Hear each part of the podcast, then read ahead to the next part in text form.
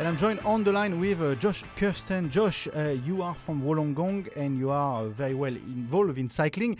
How excited are you on a scale of 1 to a million that Wollongong will host the Cycling World Championship? Oh, I'd quite easily say the excitement levels are 1 million uh, and 100. I'm definitely over a million yeah. uh, in terms of excitement. So, um, no, it's a very big thing for our community down here, and Illawarra has always been a bit of a cycling mecca down here from the mountains to the sea, and um, but uh, we've all we've always known that it's such a great spot for cycling. But uh, now to be recognised and have such a massive event come to our hometown, um, we've definitely got a lot of excited people here um, ready to have the event.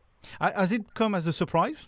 I did not have a clue, and it's funny because my brother Ben Kersten, who's heavily involved with cycling with the Australian Cycling Academy, which is based up in Noosa, he was ex uh, cycling coach for New South Wales Institute of Sport, and even when I messaged him uh, when the news came out, he couldn't believe it. He he he was actually confused and how he he didn't know that this was in the pipeline in the background. So it was something obviously that our local um, government and the New South Wales government have been working on for some time and maybe trying to keep it under wraps, you know, until they confirmed that it was all happening. But there's a few surprised people out there, but um, the destination Wollongong are very, very active in getting events, whether it be you know music or sporting events, to our region to showcase it. But they've been hugely active in uh, securing this. So uh, I have had conversations with them, but uh, it's something they've worked on for a while. But it's uh, it's amazing that we've actually just you know secured it and it's, it's actually happening. I mean, you know the area very well. What can we expect in terms of the, the, the, the route? Of course, the route is not is not laid out uh, already for for the World Championship. But what can we expect? Uh, what's what's the landscape there for people that don't well, know? Well, the landscape. So Wollongong, if you haven't been here before, so a quick snapshot of our region. The Wollongong region, it's the, between the mountains and the sea, and you can be only five to ten minutes at any one point between the mountains and the sea. So in that point, you'll have some big climbs, uh, some five to eight kilometre climbs in the south, um, and also all the way up to the northern region as well, where the, the climbs get shorter. We are surrounded by national parks as well, but also very flat riding as well. So if they want to, you know, pinpoint a course, they could do a mixture of anything. You could actually do and make it a sprinter's stage, um, you know, with a sprint finish, or you could make a circuit race with some big climbs in it. So it's actually the terrain down here. You could mix it up between a number of different courses. Um, it's not, you know, specifically flat, but we do have some big climbs. So it'll be interesting to see what they do whether they enter the region from the north in Sydney, because we're only 90 kilometres from the the uh, centre of the Sydney CBD, whether they start the race and come down the coast, which is a beautiful coastline, through the Seacliff Bridge area. It weaves all its way down the coast.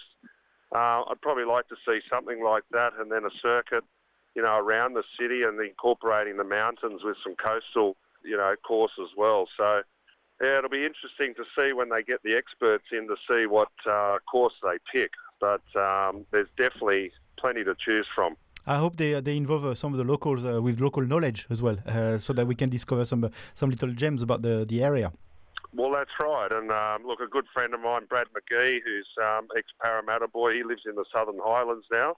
Uh, as you know, he's you know national coach and selector he's only you know one hour from from this region as well.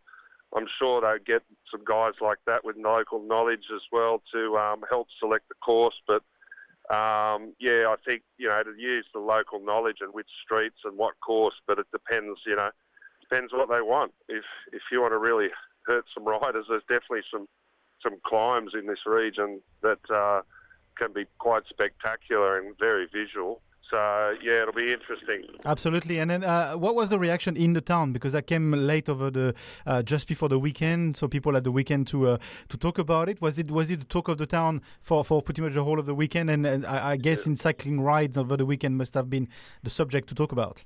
Yeah, look, the social media I know has been lighting up down here, and it is conversation on the street, obviously in the business community. Uh, it, it's a very, you know, sporty region down here, whether it be football, cycling, athletics, uh, surfing, whatever.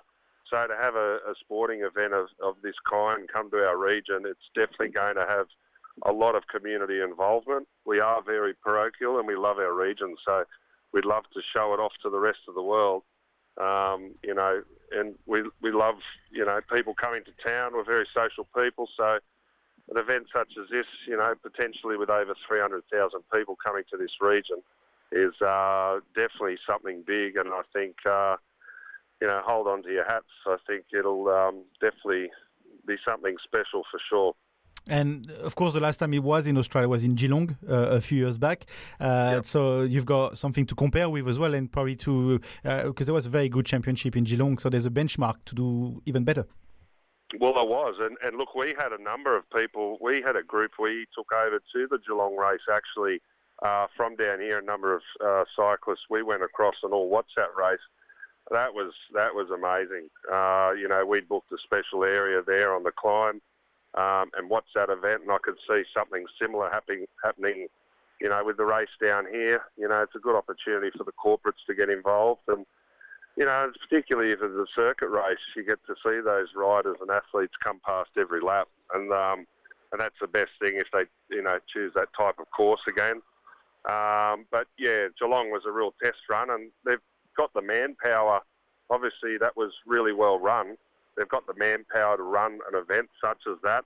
You know, whether they use the same people or use that model that they used in Victoria, you know, to to run that event like they did down here. Absolutely, and then we're not going to talk about should we advertise on the Opera House at all. Okay, we're not talking about this. yeah, the Opera House would be a good way to get it. Get, get it it's a careful, careful subject this week. Careful. Yeah, well, it's not gambling, so uh, no, we, we should be fine.